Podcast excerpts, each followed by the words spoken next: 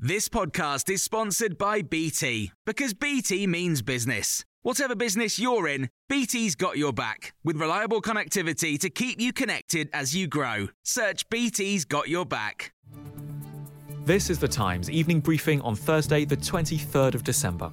Well, the government is not due to announce any post Christmas COVID restrictions for England this week, and we are waiting on that information from the UK Health Security Agency looking into the severity of Omicron. It comes as the number of people in the UK with COVID are estimated to have been more than a million last week. 1.4 million people are thought to have had the virus, according to the Office for National Statistics. The Queen will be joined by Prince Charles and Camilla to celebrate Christmas in Windsor this year. The Queen made the decision not to travel to Sandringham for a second year, that's as a precaution against COVID. The Queen's daughter, Princess Anne, however, is unlikely to be joining the gathering. That's after her husband tested positive for COVID 19. Hundreds of mourners have turned out for the funeral of Ava White, who was stabbed to death in Liverpool last month.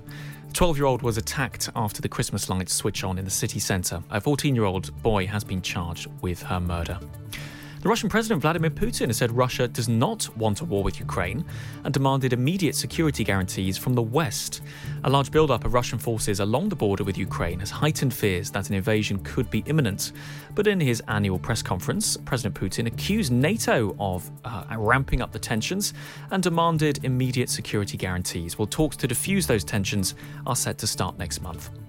And it's uh, looking like it's going to be a busy time if you're travelling home for Christmas. Around 10 million journeys expected to happen on UK roads today and tomorrow. Gatwick Airport also saying its terminals could be seven times busier than this time last year.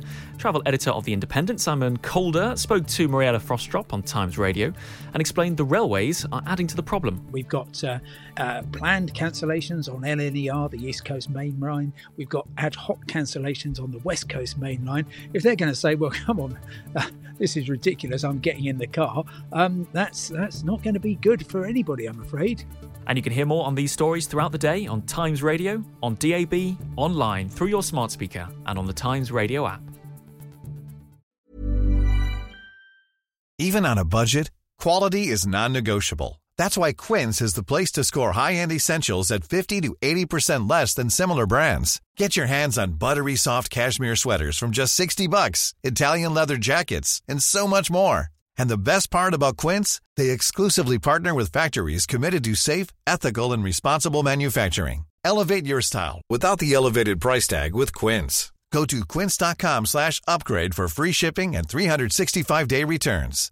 Hi, I'm Daniel, founder of Pretty Litter. Cats and cat owners deserve better than any old-fashioned litter. That's why I teamed up with scientists and veterinarians to create Pretty Litter.